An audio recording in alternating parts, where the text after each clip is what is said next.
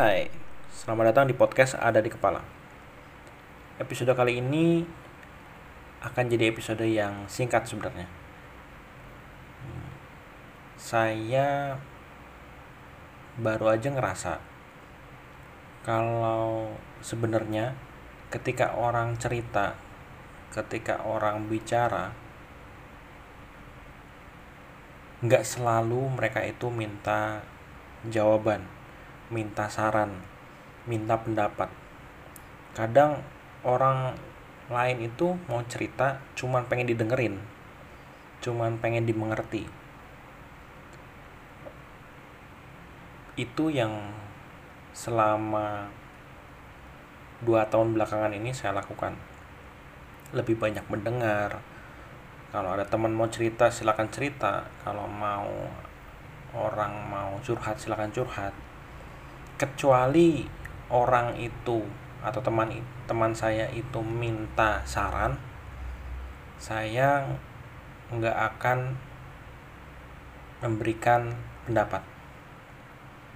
Cukup saya terima saya dengerin saya jawab dengan terus.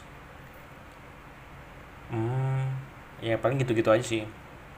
Intinya supaya yang cerita itu lega dulu. Baru kan gini baru kita bisa ambil kita kan bisa ambil pendapat kesimpulan itu kalau kita sudah mendengar tahu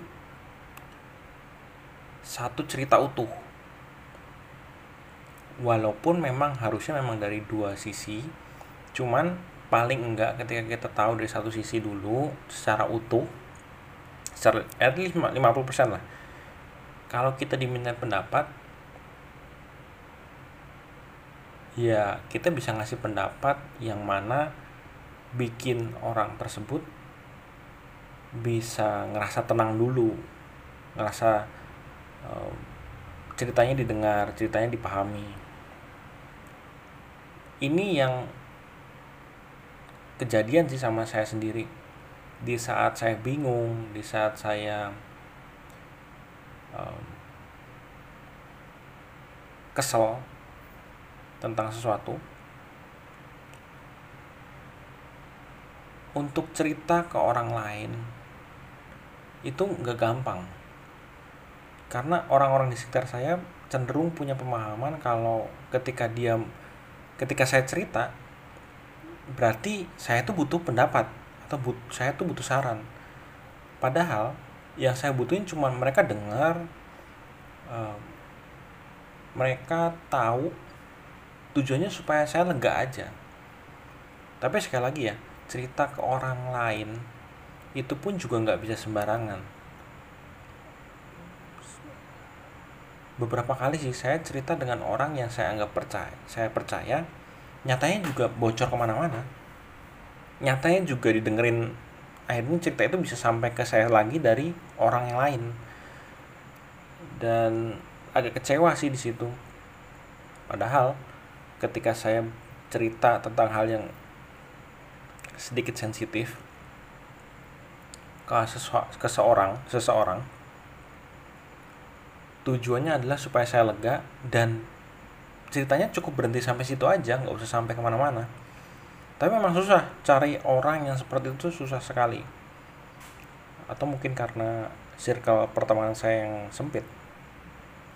Tapi selama ini sih saya nyari saya memang agak sulit untuk mencari orang-orang yang bisa mendengarkan. Padahal saya berusaha semaksimal mungkin gimana caranya ya baru dua tahun ini sih. Denger aja pahami habis itu udah lupain. Ketika dia tanya lagi mungkin saya juga udah lupa tentang hal itu. Tapi seenggaknya ke, maksudnya lupa tuh gini. Maksudnya lupa gini. Uh, ya dia mau cerita lagi juga nggak jadi masalah. Jadi saya juga kalau kita udah lupa kan kita nggak mungkin cerita ke orang lain kan. Nggak kita ingat-ingat gitu loh. Ya memang agak sulit sih cari orang seperti itu.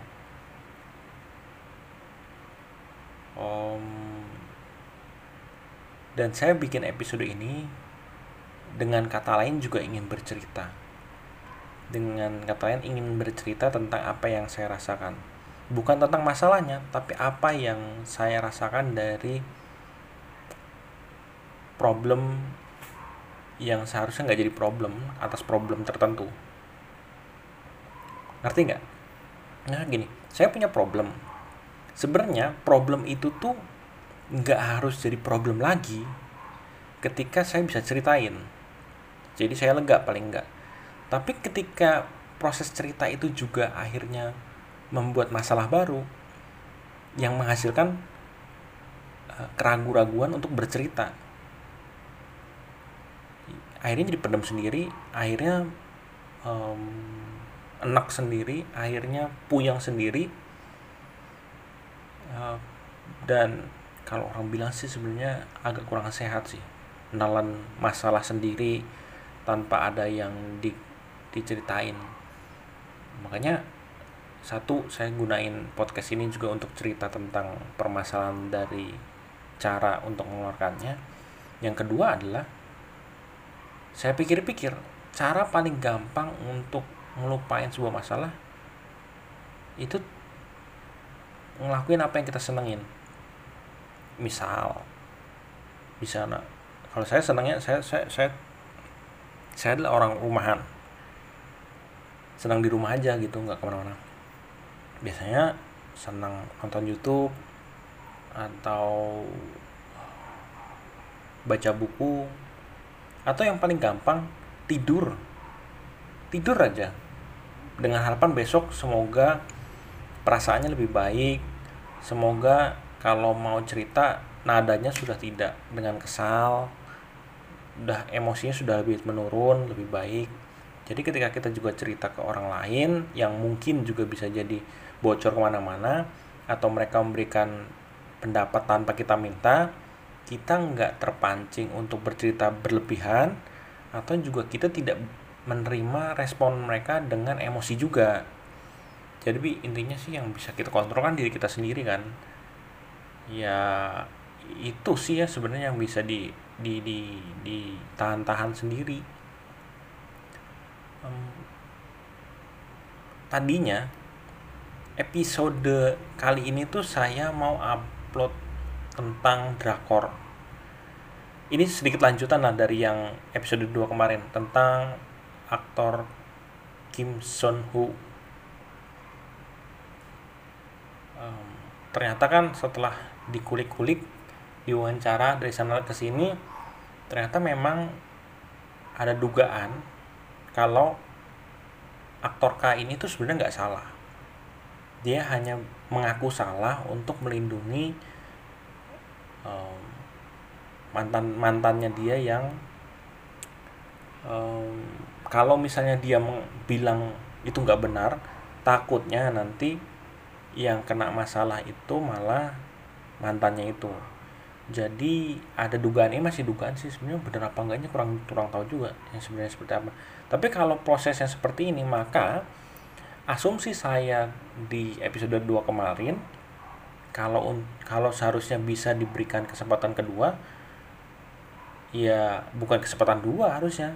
Tapi ya emang kalau misalnya dia nggak salah ya harusnya kan bisa balik lagi ke dunia acting dong. Dan sekali lagi sayang sih sebenarnya kemampuan aktingnya bagus. Um, dan kalau misalnya itu benar-benar kalau masalah aborsi ya tetap salah salah.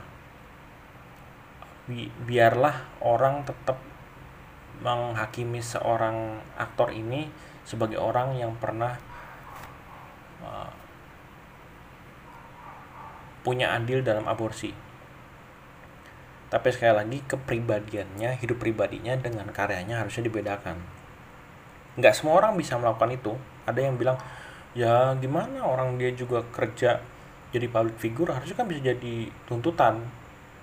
Eh bisa jadi tuntutan bisa jadi tuntunan buat orang lain.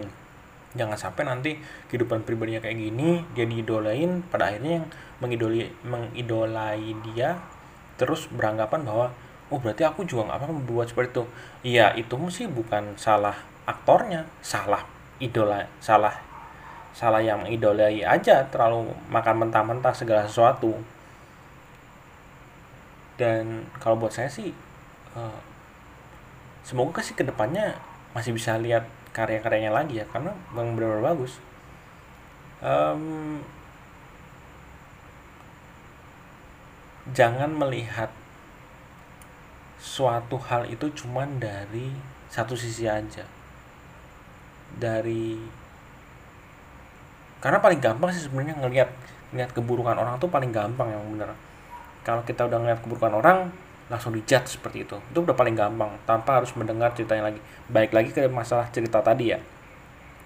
Memang cari orang mau cari orang yang bisa diceritain dengan baik juga susah cari orang yang mau cerita tentang 100% kebenaran juga susah. Dan ya emang gitu kenyataannya. Ya itu aja sih yang mau saya omongin di episode kali ini uh, tentang cerita.